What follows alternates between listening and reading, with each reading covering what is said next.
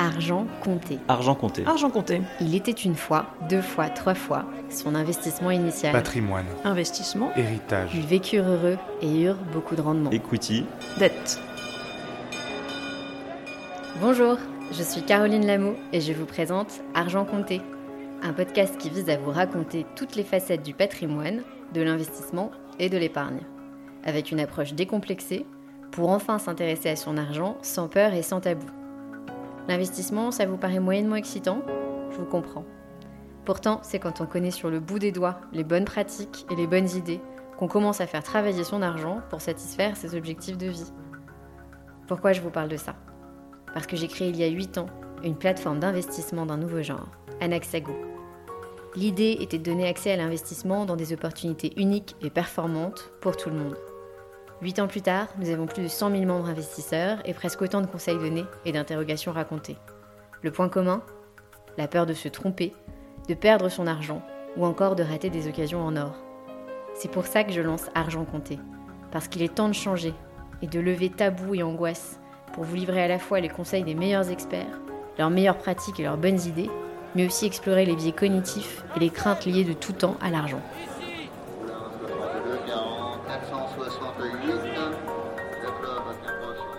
Aujourd'hui, dans Argent Compté, il était une fois le mythe de la résidence principale, ou comment les modèles d'accession à la propriété sont aujourd'hui bouleversés, au moment même où plus de 90% des jeunes Français rêvent encore de devenir propriétaires. Et pour nous narrer l'histoire de la résidence principale et tous ses secrets, qui de mieux que Kevin Nilforoshan, cofondateur de Virgile, l'entreprise qui co-investit à vos côtés pour vous permettre d'acheter votre premier appartement. Entre expertise, erreurs à ne pas commettre, bons conseils et bonnes idées, Kevin nous dévoile tout ce qu'il faut savoir sur le sujet. Bonjour Kevin. Bienvenue ce matin et merci d'être avec nous pour discuter euh, euh, de la résidence principale. Est-ce que tu peux euh, te présenter en quelques mots et nous parler de, Virgile? Ben, Merci beaucoup de ton invitation. Je suis Kevin Ilforouchan, le fondateur de Virgile. Virgile, c'est la nouvelle façon d'être propriétaire, ou je dirais même la meilleure façon aujourd'hui de devenir propriétaire dans certaines villes. Tout simplement, aujourd'hui, quand tu veux devenir propriétaire, tu trouves le chemin un petit peu difficile et semé d'embûches, d'une part pour te financer et d'autre part même pour traverser ce chemin-là. Virgile t'accompagne de bout en bout et surtout investit à tes côtés, jusqu'à 100 000 euros en complément de ce que prête la banque. Une fois qu'on a investi, on devient propriétaire dormant à tes côtés pendant toute la durée de ton habitation. Et une fois que tu revends, bah, c'est là où chacun de nous reprend son chemin et tu vas acheter ton appart suivant sans nous. Alors, qu'est-ce qui a fait que tu as monté euh, Virgile? Parce que c'est vrai qu'aujourd'hui, quand on est euh, jeune actif dans une ville comme Paris, je prends Paris parce qu'on est parisien, euh, mais ça pourrait être Singapour, Tokyo, Londres, New York. Tu es jeune actif, tu gagnes relativement bien ta vie. Mais bon, tu pas hérité, tes parents te font pas de donations et bah, acheter un appartement, c'est un vrai casse-tête. Je l'ai vécu, la plupart de mes amis le, le vivent au quotidien. Donc, est-ce que c'est quelque chose qui a joué quand tu as voulu monter Virgile? C'est clairement quelque chose qui était au, cœur de la démarche. En fait, euh, avant Virgile, je, dirigeais une entreprise qui s'appelle One Fine Stay et, j'ai pu voir beaucoup de gens qu'on avait recrutés qui, quelque part, avaient tout bien fait, euh, les études, euh, le premier job, qui quand même gagnaient bien leur vie. Et au moment d'acheter, ils se rendaient compte qu'en fait, ils étaient bloqués. Et ceux qui arrivaient à acheter, c'était ceux qui avaient une aide des parents. Et ça créait cette situation super bizarre où, en fait, autour de la machine à café, bah, T'as acheté un appart, t'as envie d'en parler, mais t'oses pas trop en parler parce qu'il y a un moment où tu dis euh, Et là, papa m'a prêté 50 000 euros, et en fait, ça, c'est juste pas une conversation de machine à café euh, d'un bureau. Et nous, on s'est dit C'est juste pas normal, et je voyais à côté de ça, parce que moi, j'ai eu la chance d'acheter quand j'étais jeune, et euh, à l'époque, ça se faisait encore, et je vois la différence aujourd'hui entre ceux qui, dans ma génération, ont acheté les autres. Et je me suis dit, non, c'est pas possible, on a une génération entière qui, dans 15 ans, va regretter de ne pas avoir pris un train qu'il pouvait pas prendre. Parce que tu penses que euh, toi, tu as acheté jeune, ça t'a permis de. Euh, c'est vrai qu'acheter ton, acheter ton premier appart euh, rapidement, c'est. je crois qu'on on pourra, on pourra en parler, mais moi, je lis ta newsletter Spoon et, j'avais été assez bluffée quand tu avais fait le comparatif entre ben, quelqu'un qui loue pendant 20 ans et puis quelqu'un qui achète. Bah, le, capital créé à la fin, c'est quand même assez, assez incroyable. Est-ce que tu peux nous en parler un petit peu, nous faire une petite démo? Oui, bien sûr. En fait, euh, on a beaucoup tendance, euh, et, c'est une erreur quand on réfléchit à sa résidence principale, à regarder en termes de est-ce que l'immobilier va prendre 2%, est-ce qu'il va prendre 5%, et comment l'immobilier va se comporter. Alors que la réalité, c'est que l'immobilier, c'est le seul actif qu'aujourd'hui, quand tu es jeune, tu peux acheter en utilisant l'effet de levier. Et cet effet de levier-là, qu'est-ce qu'il fait? Il fait que tous les mois, à la place d'avoir le tiers de son salaire qui part dans un loyer, ou même parfois jusqu'à 40% de ton salaire, tu vas avoir le tiers de ton revenu qui va partir dans de la constitution de patrimoine parce que tu vas rembourser un emprunt. Et au moment où tu vends, ce qui compte, c'est pas de te dire est-ce que j'ai fait une plus-value, est-ce que j'ai fait une moins-value, enfin, c'est beaucoup plus le fait de te dire quel est le capital que j'ai généré pendant cette période-là. Et donc, pour prendre un petit peu euh, ton exemple, euh, si tu achètes un appartement qui vaut 500 000 euros, ce qui à Paris euh, correspond à un petit, enfin, petit ou moyen appartement, tu t'endettes sur une durée de 20 ans, 25 ans, bah, au bout de tes 10 premières années, tu as déjà quand même remboursé quasiment 40% de ça. Et donc ce 40%-là, c'est de la dette en moins et c'est du capital que tu vas constituer. Donc ça fait pas loin de 200 000 euros en fait quand même que tu as réussi à rembourser sur cette période-là, qui sinon serait parti en loyer. Et c'est ça le calcul. Moi, je trouve qu'il y a beaucoup d'affect en fait dans la résidence principale. Euh, les gens ont envie d'acheter quelque chose qui leur plaît. Souvent, euh, on n'aime pas les choses compliquées. On n'a pas envie de faire de travaux. On en parlait juste avant. Moi, j'adore les travaux. Il y a tout le temps des travaux chez moi. Il y a tout le temps des travaux au bureau. Mais c'est vrai que je peux comprendre qu'on n'en ait pas très envie. Et, souvent. Euh, alors, nous, on travaille dans la. On, est des, financiers, bah, toi encore, encore plus, parce que je crois que tu étais chez Nextstage avant. Moi, quand j'achète un appartement, je, ne fais pas ça tout le temps. Hein. ça ne m'arrive pas 14 fois dans l'année, je vous rassure. En revanche, quand, j'achète quelque chose, et ça c'est, mon, conjoint qui me l'a appris, je présente une opportunité d'investissement à mon banquier. Que ce soit ma résidence principale, que ce soit un appartement pour du locatif ou que ce soit un bureau que j'ai envie de louer, j'ai pas d'apport. Donc ce que je présente, c'est une opportunité d'investissement donc une opportunité d'investissement immobilier, un emplacement, une capacité à euh, se revaloriser, créer de la valeur euh, sur le bien et le revendre euh, à terme.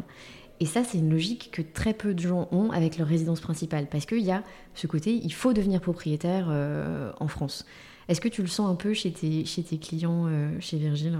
Alors oui, l'affect est super important, évidemment. Et la manière dont tu le vois, effectivement, est une, est une bonne raison, c'est-à-dire acheter un appartement, c'est effectivement une opportunité d'investissement, mais en même temps, euh, bah, tous les soirs, tu vas rentrer du bureau et tu as envie d'ouvrir la porte et tu as envie de te sentir bien. Et donc, il ne faut pas acheter n'importe quoi juste parce que c'est un bon investissement. Et ça, nous, on le voit beaucoup dans certains choix que les gens font entre est-ce que je me mets dans ce quartier-là qui est pas si loin que ça de mon bureau, mais où au final, je me dis qu'il y a assez peu de potentiel de valorisation, ou est-ce que je me mets dans ce quartier-là où euh, c'est encore un petit peu, euh, pas forcément aussi bien que je le voudrais, mais je me dis que d'ici à ce que je vende, le quartier se sera totalement revalorisé, et au final, je vais générer de l'affect pour ce quartier-là. On le voit aussi d'ailleurs dans un, autre sujet, c'est que acheter souvent, en fait, ce que tu achètes, c'est un petit peu moins bien que ce que tu pourrais louer. Et, euh, c'est un sacrifice que tu fais et que tu, tu acceptes. Nous, en règle générale, ce qu'on voit, c'est que la différence, c'est de l'ordre de 10 à 20% en termes de valeur entre le bien que tu peux acheter et le bien que tu peux louer.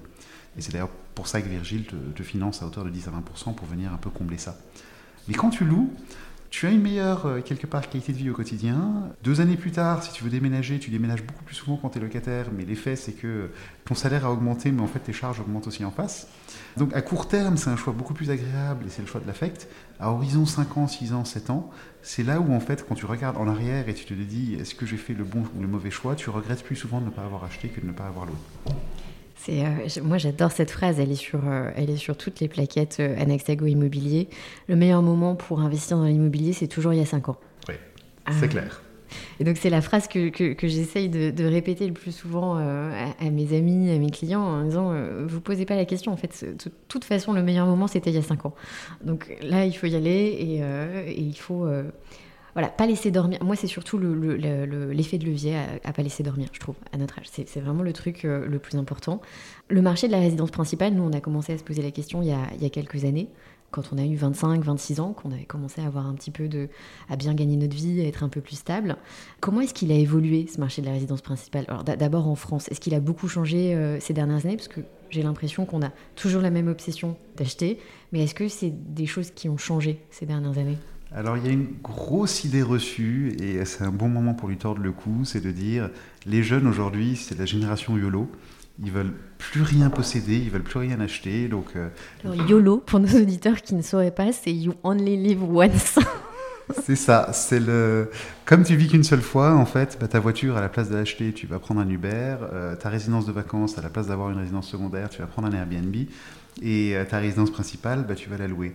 Et l'erreur qu'on fait quand on dit ça, et les jeunes sont plus malins que ça, c'est que euh, ta voiture, à la seconde où tu l'achètes et que tu quittes le concessionnaire, elle a déjà perdu 30% de sa valeur, alors que ta résidence principale, elle ne fait que gagner en valeur. Nous, on a fait une petite étude, on a fait un sondage, et chez les 25-34 ans, 96% veulent devenir propriétaires. Et c'est ça où tu te dis, en fait, non, euh, ils sont beaucoup plus malins que ce qu'on leur fait croire en leur disant que c'est la génération du partage.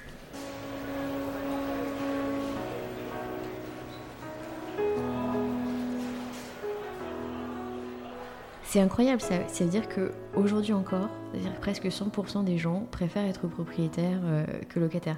Et tu penses pas que c'est un truc qui va changer? Parce que Paris, ça commence à devenir compliqué. C'est juste avant le confinement, on a atteint 12 euh, 000 euros du mètre carré en moyenne dans, Paris. Je me dis, est-ce que est qu'à Singapour, j'ai l'impression qu'il y a moins cette, cette notion-là, ce besoin d'être propriétaire? Est-ce que c'est des modèles qui vont évoluer? Est-ce que les gens vont changer? Ou ça restera toujours ce symbole de sécurité hyper important, euh, la résidence principale?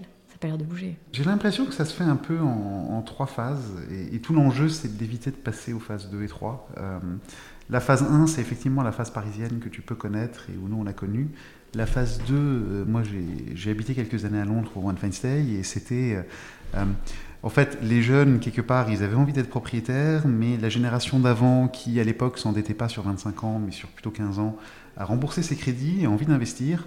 Et donc, dès qu'un appartement arrive sur le marché, bah, tu as quelqu'un qui a déjà remboursé son crédit, qui a 50 ans, qui vient l'acheter pour faire un investissement. En face, tu as des jeunes qui ont du mal à boucler leur crédit et au final, c'est pas eux qui achètent. Et donc, la ville se transforme petit à petit en devenant une ville euh, détenue par des propriétaires bailleurs et plus par des propriétaires occupants. Et la troisième génération, et ça c'est le, c'est encore pire, et ça commence à devenir comme ça. Enfin, c'est devenu comme ça à Hong Kong, Singapour, euh, dans certaines villes des États-Unis. C'est euh, la génération qui a acheté à 50 ans prend sa retraite et quelque part se rend compte que gérer un, deux appartes en gestion locative, c'est juste un enfer quand c'est pas ton métier. Et donc derrière, il y a des fonds professionnels qui viennent acheter, et c'est comme ça que tu vas avoir des gens comme Blackstone qui achètent des milliers de résidences euh, monofamilles aux États-Unis et qui deviennent des bailleurs professionnels et à Londres, on est en train de se diriger petit à petit dans cette direction-là. Et tout l'enjeu pour moi, c'est que en fait, Paris reste une ville possédée par les gens qui y habitent.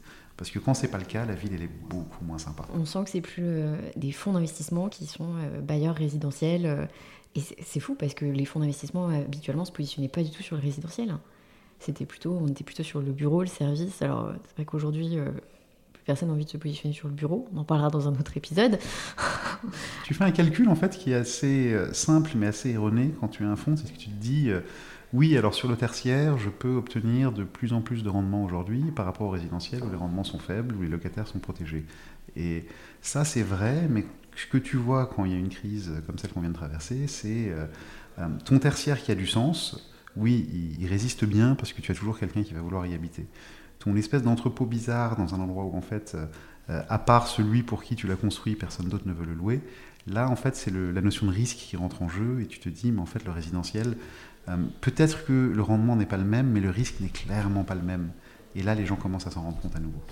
Oui, on est en train de, rééquilibrer les couples rendement-risque euh, sur tous les types d'investissements. Moi, je trouve ça hyper intéressant, c'est notre métier euh, au quotidien, surtout en ce moment où euh, aller chercher de la performance, c'est devenu hyper compliqué. Mais c'est vrai que je trouve que aller vers un résidentiel plus raisonné, donc ce que tu disais, rester sur des villes de bailleurs propriétaires, mais tu as aussi des tas d'initiatives hyper intéressantes qui se montent en ce moment. Il y a des SCPI à impact qui font euh, du résidentiel à impact. Nous, on en, commercialise une chez Anexagon, on est assez fan de ce qu'ils font parce qu'ils euh, se concentrent sur euh, le bien-être du locataire. C'est vraiment, je, crée un, immeuble, un ensemble de maisons que je rénove en respectant toutes les normes d'impact, mais en refusant tous les labels parce que ce sont des pirates et qu'ils aiment ça. Mais euh, le cœur du métier, c'est le bien-être du, euh, locataire.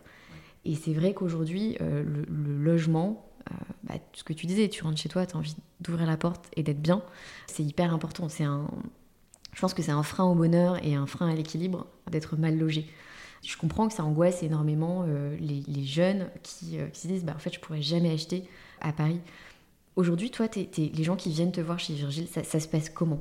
Concrètement, si on devait faire un, exemple d'un cas concret, euh, euh, voilà, moi, je m'appelle Caroline, j'ai 31 ans, euh, je veux acheter mon premier appartement et comment ça se passe? Concrètement, en fait, c'est très simple. Tu nous appelles Et souvent, euh, en fait, tu viens voir notre site, tu comprends un peu comment ça marche, mais souvent tu nous appelles assez en début du projet parce que euh, tu sais que tu veux acheter, tu sais pas forcément combien tu peux emprunter ou pas, tu sais que tu pourrais, mais tu sais pas combien, tu sais pas de combien d'apports il te faut. Et nous, on s'est vraiment mis dans une démarche d'accompagnement euh, tout au long du parcours. Donc, on commence à te parler dès que le projet commence à, prendre forme. Et nous, on te dit, en fait, on te dit, bah oui, bah avec tes revenus, tu pourrais emprunter tant. Euh, dans le quartier où tu veux habiter, en fait, t'as pas besoin de nous, vas-y, va voir ton banquier et tout va bien se passer, ou alors euh, tu as besoin de nous et nous on peut t'apporter jusqu'à temps. Voilà l'enveloppe de financement dont on a convenu ensemble. Ici, le projet a du sens pour toi, maintenant que tu as tout compris sur comment on fonctionnait, bah, tu vas aller chercher un appart, et euh, grâce à nous, comme le propriétaire vendeur saura que ton financement est bouclé, tu vas faire une offre, elle va être acceptée, et on va t'accompagner jusqu'au moment où en fait tu reçois les clés. Et c'est vraiment ça qui est important, c'est que euh, quand évidemment tes parents sont déjà propriétaires et t'aident, ils ont déjà tout traversé, quand c'est pas le cas et que tu es la première génération souvent à acheter ou à acheter à Paris, il y a plein d'étapes en fait dont tu ne sais pas forcément la meilleure manière de les prendre ou par où commencer. Enfin, toi, tu, tu, le sais bien, quand tu vois un acte de vente pour la première fois, le truc, il est écrit, mais en, finlandais. Les phrases sont écrites dans un français archaïque. Euh, Moi, j'adore les actes de vente. J'adore aller chez le notaire. Je suis très bizarre, mais... ouais, c'est la courbe d'apprentissage un petit peu particulière. Et une fois que tu l'as faite, tu, tu, aimes bien, parce qu'en fait, il y a plein de subtilités à voir dans tous les sens. Mais la première fois que tu le fais, c'est bien de te dire, en fait, il y, a un acteur dans cette chaîne-là, et c'est Virgile, qui est du même côté que moi. Parce que nous, au final, on va être propriétaire avec toi de l'appartement. Et donc, si tu te fais avoir, on se fait avoir. Si tu fais une bonne opération, on fait une bonne opération. À la seconde où on a signé, nos intérêts, en fait, ils deviennent parfaitement alignés. Et euh, l'agent immobilier, à la seconde où tu as signé, en fait, il encaisse son chèque il n'a plus besoin d'entendre parler de toi. Euh, le courtier, quelque part, s'il t'accompagne sur le financement, bah, la seconde où tu as ton crédit, lui, limite, il s'en moque que tu le rembourses ou pas. C'est le, il a besoin que tu. Enfin, il a fait son métier et c'est fini. Et le vendeur, évidemment, il veut vendre le plus cher possible. Donc, avoir quelqu'un de ton côté, dans ton camp, c'est quand même super important dans cette démarche-là. C'est fou parce que c'est exactement ça. En fait, vous levez toutes les craintes qu'il peut y avoir euh, à l'achat. Tout ce que tu dis, ça résonne tellement euh, par rapport à ce que j'entends au quotidien. Effectivement, tu sais que tu peux emprunter, mais tu sais pas combien parce que euh, tu as du mal en fait à enclencher ce truc. Tu as tellement peur de te planter, de faire une mauvaise affaire, de te faire avoir, de découvrir au dernier moment qu'en fait, non, tu peux pas du tout emprunter 500 000, mais plutôt 350. Et donc, dans ce cas-là, comment est-ce que je fais? Mais c'est intéressant de voir que vous vous positionnez avant même qu'il y ait un bien sélectionné ou un actif. Vous travaillez uniquement sur la capacité d'emprunt euh, de la personne, la renforcer avec, euh, avec l'apport de Virgile, et ensuite euh, on travaille. C'est hyper fort parce que quand tu as créé Virgile, moi j'ai tout de suite trouvé ça assez cool. J'étais déjà fan de One Fine Stay. je rêve de rester dans un appartement One Fine Stay un jour. Du tout dans nos budgets, mais. et Virgile, je me suis dit, bah, l'idée est hyper intelligente. Ça vient euh, compenser euh, cette espèce d'inégalité contre laquelle on ne peut pas lutter et ce sera comme ça euh, tout le temps. Mais je trouve qu'il y a en plus ce truc de lever les craintes, d'accompagner. Et ça, et d'avoir quelqu'un qui est de ton côté. C'est quand, quand même assez fort. Bah, ce monde financier que tu connais bien joue énormément en fait sur la peur. Souvent, pour te vendre de l'assurance, pour vendre un produit financier, en fait, on te, on te fait peur et quelque part, on se dit que ça va aider à te convaincre. Moi, j'avais envie de, de, monter une entreprise, et ça, avec, euh, avec mon associé Saskia, dès le début, c'était super important pour nous, qui, quelque part, est là pour aider les gens à réaliser leurs envies. Et en fait, c'est leur histoire, c'est leur voyage, c'est pas le nôtre. Nous, on est là pour les aider. Mais à un moment, si toute notre clientèle venait nous voir désespérée parce qu'elle a fait une offre, que ses conditions suspensives expirent dans deux semaines, et euh, euh, venez nous voir un peu comme tu vas voir une espèce de prêteur sur gage dans une ruelle de New York, bah, euh, je sais pas si je m'épanouirais tous les soirs en rentrant chez moi. Moi, j'ai plutôt envie d'être là au moment où on construit un projet et les, gens se disent Ah ouais, donc en fait, propriétaire à Paris, c'est aussi possible pour moi. Je pensais vraiment pas que ce serait possible. Et les, SMS qu'on reçoit, les WhatsApp qu'on reçoit, en fait, euh, ça, ça nous épanouit énormément de dire euh, c'est enfin, merci. Le, et c'est tout simplement ça, entendre merci plutôt que j'ai été obligé de passer par ces idiots et euh, plus jamais de la vie je passerai par eux parce que la prochaine fois je m'organiserai mieux. Ça, ça, fait que ça fait une boîte où les gens aussi ont envie de travailler et où ça, tu recrutes les bonnes personnes et tu t'entoures bien et tout ça, et c'est un cercle vraiment vertueux. Aujourd'hui, c'est quel type de profil qui travaille euh, chez Virgile? C'est des gens qui sont plutôt des financiers, plutôt des experts immobiliers alors, le truc intéressant, c'est marrant parce qu'on avait fait la même chose chez One Face Stay où s'était dit, euh, au final, on fait de l'immobilier et du tourisme, on va surtout pas recruter des gens qui viennent de l'immobilier et du tourisme. Euh, nous, on essaye de prendre des profils différents qui sont suffisamment smart pour apprendre un métier auquel ils ne connaissent rien, mais en même temps de conserver une naïveté collective qui fait que quand un truc est absurde, à la place de se dire ça a toujours été comme ça, on se dit mais c'est absurde ce truc. Et donc on le remet en cause.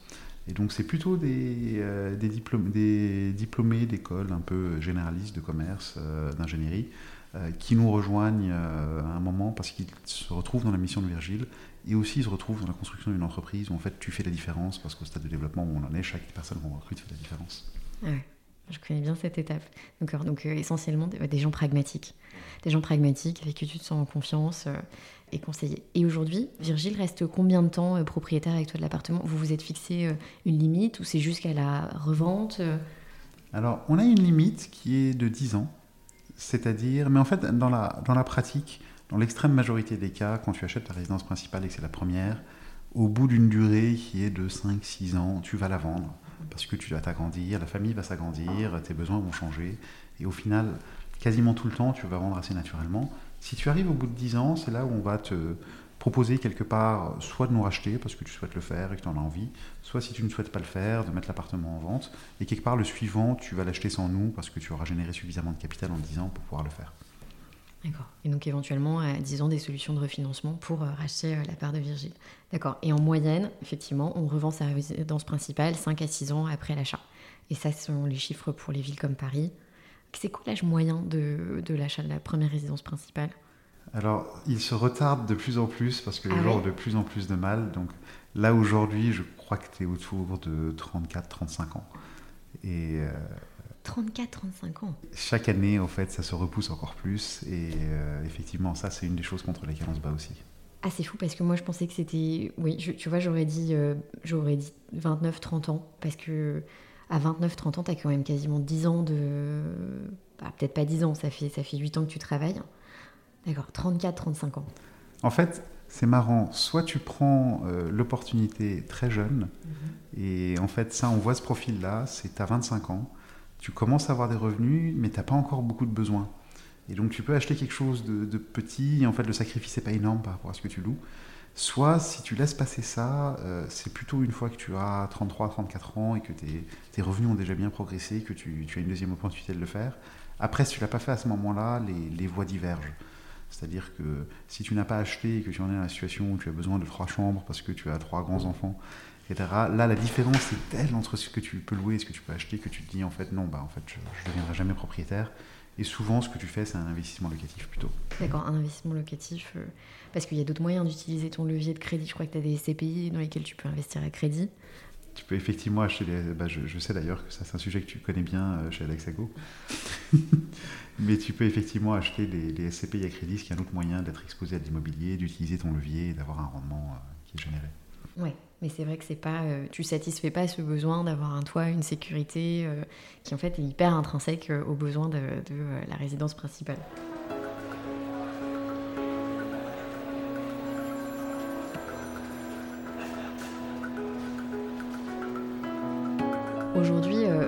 Toi, en tant qu'expert, parce que ça y est, tu es un expert euh, de, de l'accompagnement ou de l'achat de la résidence principale, qu'est-ce que c'est les, les, douzaines d'ontes euh, de, euh, de l'achat de, la résidence principale? On peut commencer par les dontes avant de faire les douze. Oui, euh, la première, c'est alors, tu m'as dit que tu adorais les travaux. J'adore. mais je ne sais pas si ça s'est bien passé la première fois que tu as fait des travaux. Mais ça se passe jamais bien. C'est ça. C'est le principe des travaux. C'est le principe des travaux. Et moi, ce que j'ai vu, c'est que quand c'est ton premier projet, quand ça compte vraiment pour toi, parce que ça va être ta résidence principale, et quand potentiellement tu as un calendrier où tu as lâché ton ancien appart, où tu as prévu d'emménager le 1er octobre, mais en fait tes travaux vont durer jusqu'au 31 décembre parce que c'est comme ça, euh, tu as un stress qui se génère qui fait que c'est une mauvaise idée. Et donc, on recommande aux gens, s'ils n'ont pas l'expérience des travaux ou s'ils n'ont pas vraiment une bonne solution, de ne pas se lancer dans le euh, je retape tout du, du, sol au plafond avec euh, des imprévus dans tous les sens. Ça, c'est un peu la première chose qu'on va mettre. La deuxième, c'est euh, faut que ce soit un bonheur d'avoir acheté cet appartement, donc faut pas te mettre en danger. Aujourd'hui, les banques sont assez sensibles et pour des bonnes raisons. Euh, on ne laisse pas en fait ton taux d'endettement dépasser 33% de ton, euh, de ton revenu net. Et c'est une bonne chose. De temps en temps, il y a des exceptions, mais il faut jamais que tu te mettes dans une situation où le fait de payer tous les mois ta mensualité, il y a un truc où tous les mois tu te dis euh, oula, là j'ai été juste, ma vie devient intenable parce que je suis devenu propriétaire. C'est pas le, c'est pas l'enjeu, l'enjeu du tout. Et la dernière chose, je dirais, souvent les gens avec nous, ils achètent ce que j'appelle l'appartement de transition, c'est-à-dire c'est le premier appart qui n'est pas meublé avec une bibliothèque Billy de chez Ikea, euh, mais c'est pas l'appart où tu te dis bon bah maintenant j'ai plein de moyens, je vais, euh, je vais vraiment mettre les moyens dedans.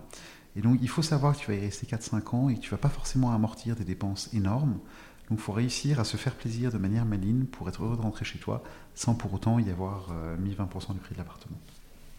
C'est tout le sujet, je trouve, effectivement. C'est une, une, bonne définition de l'appartement de transition. Entre, euh, effectivement, le premier où euh, tu dis non, non, il n'y aura rien de chez Ikea dans cet appart, et donc le, suivant. Mais c'est vrai, être malin. Tu vois, ça, c'est un truc euh, qui revient hyper souvent. Les gens ont envie d'être malins. Je trouve que dans l'immobilier, tu as envie de faire une bonne affaire. Et ça, tu le sens. Et, ça, alors, chez les professionnels de l'immobilier, ça reste. mais dans tous les même chez nos clients, euh, même je l'imagine chez les tiens, tu as besoin de sentir que tu fais une bonne affaire. Je trouve que c'est hyper rare que tu aies envie d'acheter au prix. Je sais pas à quoi ça tient. T'aimes bien faire une bonne affaire et c'est vrai que c'est un peu comme les, soldes chez, Carrefour. Euh, quand il y a un prix barré et il y a d'autres prix à côté, tu te dis ah je fais une bonne affaire, même si c'est pas forcément le cas. Donc tu as rarement envie d'acheter au prix. Mais euh, il y a un truc qui compte en fait, c'est que quelque part dans un marché comme Paris, le marché est efficace, tu peux te dire que les choses se vendent à leur juste prix. donc la bonne affaire, elle est là parce qu'il y a quelque chose qui est important pour toi et qui n'est pas pour quelqu'un d'autre. Moi, mon premier appart, j'étais au-dessus d'une école primaire. Et quelque part, à 8h00 tous les matins, si tu veux, ça commence à brailler dans tous les sens. Il y a assez peu de gens qui arrivent à dormir. Moi, ça ne me dérange pas, si tu veux. En plus, ils avaient cours le samedi. Mais moi, j'ai considéré que j'ai fait une super bonne affaire parce qu'il se trouve juste qu'il y a plein de gens qui n'auraient jamais acheté cet appartement-là. Et, ça, c'est le genre de choses où quand tu sais ce que tu veux, ce qui est important pour toi, là, tu fais une bonne affaire. C'est ça, exactement. C'est ça. C'est dire, je sais ce que je veux et il y a un truc qui est pas important pour moi, qui l'est pour les autres et ça n'y est pas. C'est très fort comme message et ça doit, euh, ça doit énormément compter. Au-delà de dire, il faut que je m'achète, euh, il faut que je m'achète un appartement et il faut pas que je le paye trop cher. C'est un peu l'obsession et maintenant, c'est devenu un peu compliqué de pas payer trop cher à Paris.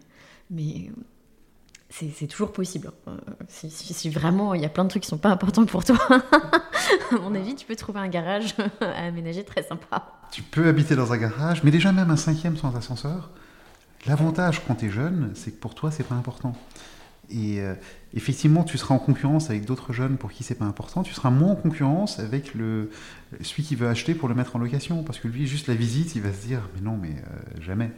Et, donc, quelque part, là, tu t'es créé un marché qui est lié juste au fait que tu es jeune. Et euh, certaines choses, il y a certains quartiers aussi où aujourd'hui, nous, on sait que c'est des quartiers qui sont devenus super sympas, mhm. mais les gens qui sont peut-être de la génération précédente, eux, ils se souviennent de l'époque où Ah, mais non, mais j'y vais pas, c'est la zone. Et donc euh, être prêt à passer un petit peu le périph, à aller dans certaines villes qui sont euh, limitrophes de Paris. Alors quand tu vas trop à la campagne, ça devient plus difficile de, de faire des choses qui gardent de la valeur parce que en fait, les gens ont le choix entre acheter ce que ton, enfin, ta maison ou alors en construire une à côté. Et souvent, euh, ils font le choix d'en construire une parce qu'ils la font à leur image. quand tu es proche de Paris et que tu juste passé le périph, souvent il y a des très bonnes affaires qui se font dans des choses qui sont fonctionnellement équivalentes à ce que tu aurais de l'autre côté alors pour la petite histoire, euh, aujourd'hui on est dans un bureau qui est rue Saint-Denis, qui est donc euh, la, plus grosse anomalie immobilière euh, du centre parisien, pour ceux qui connaissent le quartier. Mais c'est intéressant ce que tu dis sur sortir de Paris ou, et peut-être aller dans d'autres villes. Tout le monde parle du phénomène de, la fuite des Parisiens vers la campagne depuis le confinement. Moi, c'est une chose euh, à laquelle je croyais pas trop, mais je vois qu'il y a de plus en plus de gens qui cherchent des boulots euh, dans des villes, dans des villes secondaires, mais qui restent des très grandes villes. Hein. Euh, nous, on a des bureaux à Marseille, on voit qu'il y a des gens qui cherchent là-bas. Les gens de l'équipe ont très envie. Enfin, plusieurs personnes de notre équipe qui sont très motivées pour aller vivre à Marseille. Est-ce que on va faire un petit jeu. Est-ce que tu as, des villes dans lesquelles il faut être absolument propriétaire et dans des villes dans lesquelles il faut pas acheter? Ça, c'est toujours le jeu, c'est toujours le jeu compliqué. Et c'est vrai que moi, j'ai plus tendance à regarder la carte euh, du monde que la carte de France. Par exemple, New York, très mauvaise idée d'acheter là-bas. Pourquoi? Parce que une fois que tu as acheté, rien qu'en charge d'entretien de ton appartement, tu payes autant qu'un loyer. Et donc, au final, ce qui fait que tu te retrouves à New York, c'est un côté plus spéculatif lié à l'appréciation des prix de l'immobilier, parce que c'est pas comme si tu avais une capacité d'épargne qui allait en fait dans du patrimoine.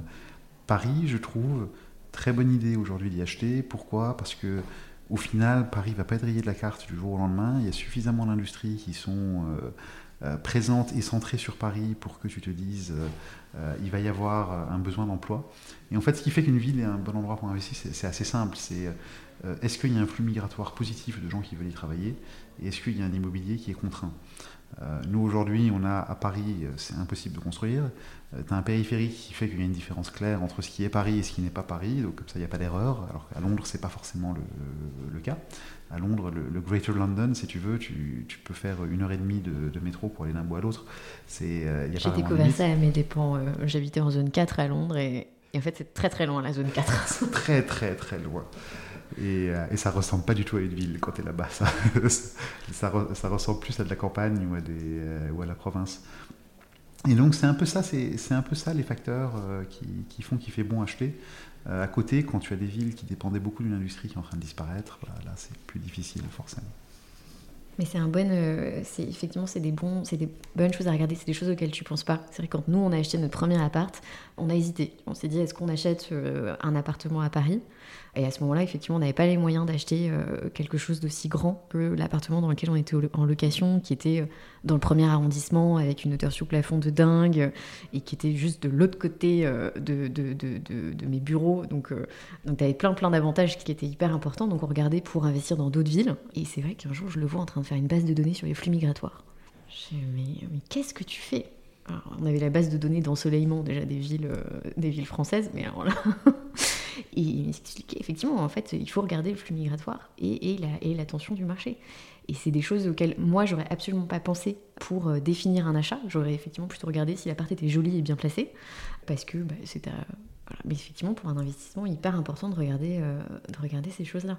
Et, et, en plus, c'est assez intéressant parce que euh, vous, vous avez fait les choses bien, vous avez regardé ça. Et nous, ce qu'on a beaucoup observé, c'est des gens qui se disent, euh, tu sais, tu as, ce truc, genre, est-ce que j'achète à Paris, ou est-ce que je fais un investissement locatif euh, à Marseille, où il y a des très bons rendements locatifs, et où au final, et, euh, sur le papier, effectivement, tu as des meilleurs rendements locatifs à Marseille qu'à Paris. Dans la pratique, Paris, déjà, tu y habites, et donc, si un jour tu as... mais l'autre chose, c'est je vois beaucoup de gens qui raisonnent entre un achat qu'ils auraient fait à Paris et un achat en fait qu'ils ne feront jamais parce qu'au final, aller acheter quelque chose à Marseille, ça reste un projet qui est dans un coin de ta tête, mais au final que tu ne mets jamais à exécution parce que tu as toujours quelque chose de plus urgent que d'aller à Marseille faire des visites et voir un agent immobilier.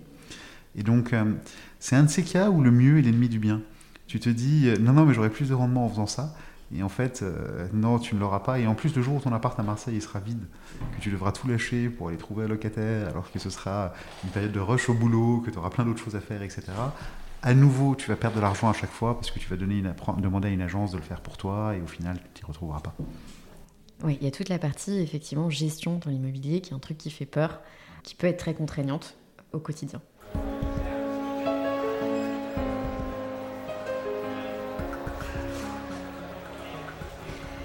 Si on devait faire les choses à faire absolument quand tu achètes ta résidence principale, ce qu'on a fait les choses à ne pas faire T'assurer que tu t'y projettes à horizon euh, minimum 4-5 ans. En dessous de ça, tu vas trop y perdre et ça n'a pas de sens. T'assurer que euh, c'est un quartier que tu connais bien et que tu connais à toutes les heures du jour et de la nuit et que tu te vois y bâtir une vie de quartier. Te faire bien conseiller dès le début, plus en plus des agences immobilières te poussent pour euh, signer euh, le compromis en agence en te disant mais si tu as gagné énormément de temps par rapport à aller chez le notaire qui va te faire perdre du temps avec des trucs. La réalité, c'est quoi? C'est que tu vas gagner énormément de temps parce que tu vas pas du tout creuser tous les sujets qui sont des sujets qui sont importants à creuser. Effectivement, ça va plus vite. Et euh, si ton opération explose parce qu'il il y a plein de choses que tu savais pas, elle va exploser quand même, mais elle va exploser quatre mois plus tard quand tu auras perdu du temps à aller trouver un crédit, à faire avancer le notaire et au final ça, c'est un truc qu'on dit à nos clients, en fait, ne, faites jamais.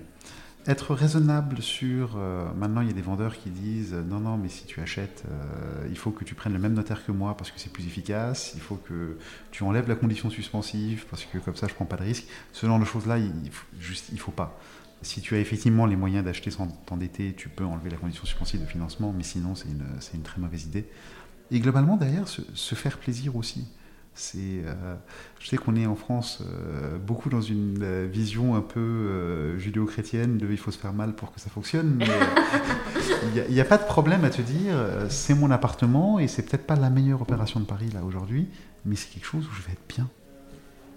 Oui, et c'est ça l'important. C'est euh, être bien chez toi et te sentir bien chez toi.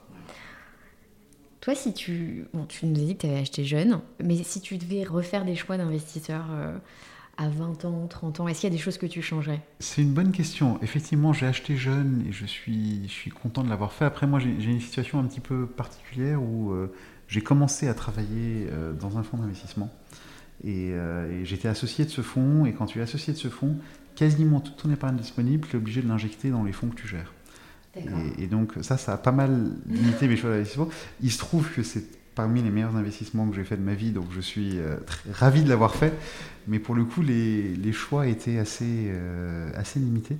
Et au final, euh, non, il y, y, a un truc qui est un bon choix d'investissement, c'est autant que tu peux, bloque-toi en fait. Il y a des produits où tu n'as pas de liquidité demain ou après-demain, et que ce soit pour des raisons fiscales comme un PEA ou l'assurance vie, ou même pour des raisons de structure, parce que tu es dans un, dans un produit comme une, une SCPI ou l'immobilier où tu ne peux pas juste euh, vendre tous les matins. Et quand tu es jeune, que tu as une rentrée d'argent, le fait de la bloquer sur du long terme te force quelque part à thésauriser les revenus du, du, produit et tu te retrouves à un moment avec plus d'argent que tu aurais imaginé, mais surtout à un moment différent. Et, ça, c'est un truc où, euh, une fois que tu as une petite épargne de précaution qui est constituée, le fait de savoir se dire euh, euh, je laisse pas l'argent dormir sur mon compte courant ou sur mon livret A, mais je l'investis sur le long terme, ça peut faire beaucoup la différence. Oui, quand on voit le plaisir qu'on a à retrouver 20 euros dans la poche de son manteau d'hiver mis au placard depuis 6 mois, c'est effectivement ce sujet de se bloquer et dire demain, dans, dans 6 ans, dans 10 ans, il y aura l'argent qui aura travaillé.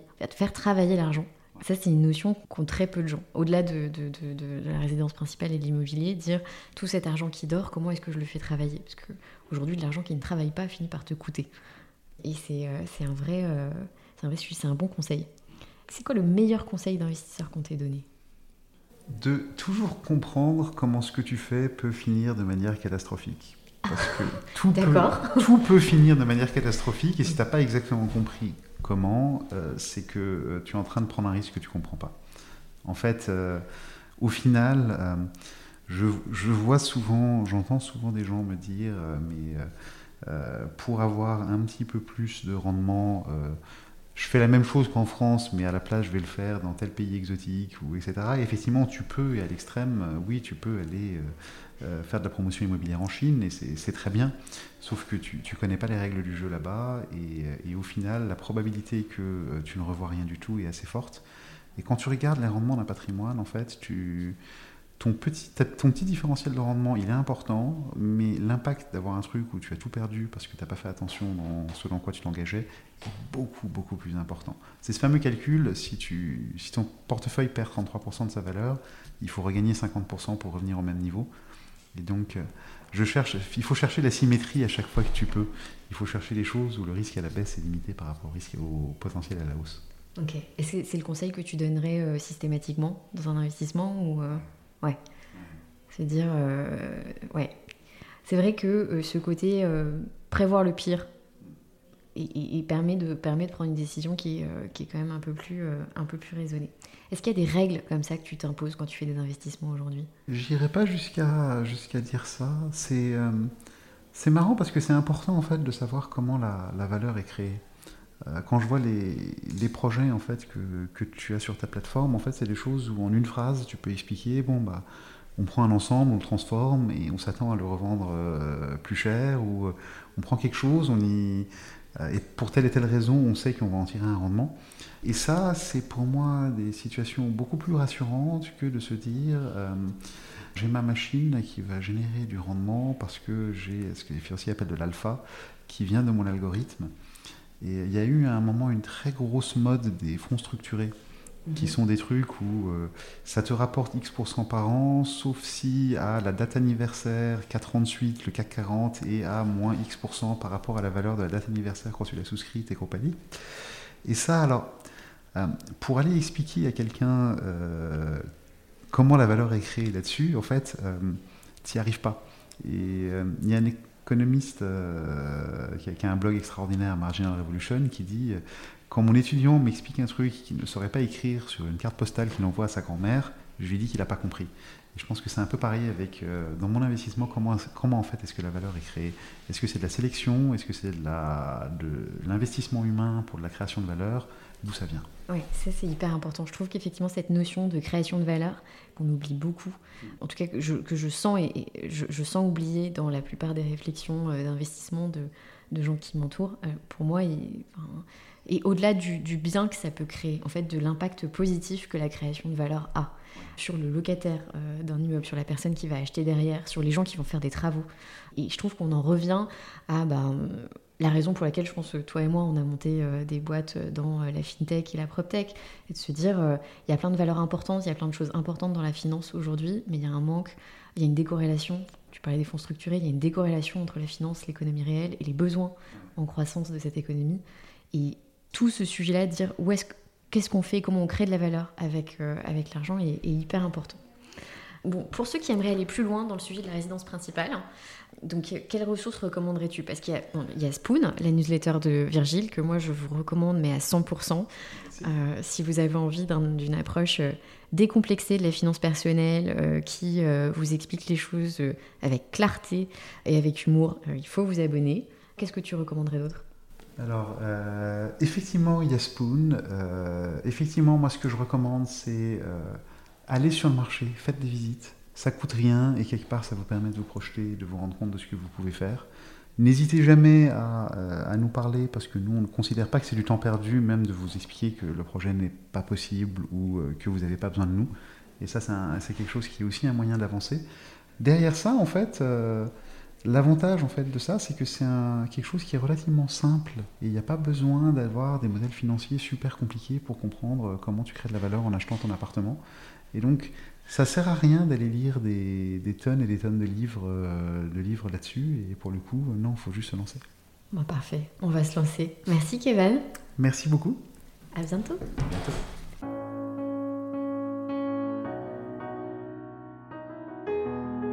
Merci d'avoir pris le temps d'écouter ce premier épisode d'Argent Compté. Si vous avez aimé, n'hésitez pas à me le dire en laissant une note sur Apple Podcast. Je suis également joignable à l'adresse email caroline@argentcompté.com. C O E.com. Si vous avez des questions ou des idées, c'est le meilleur endroit pour en discuter. Et si vous avez besoin de conseils pour vos investissements, rendez-vous sur anaxago.com. À bientôt pour un nouvel épisode d'Argent Compté.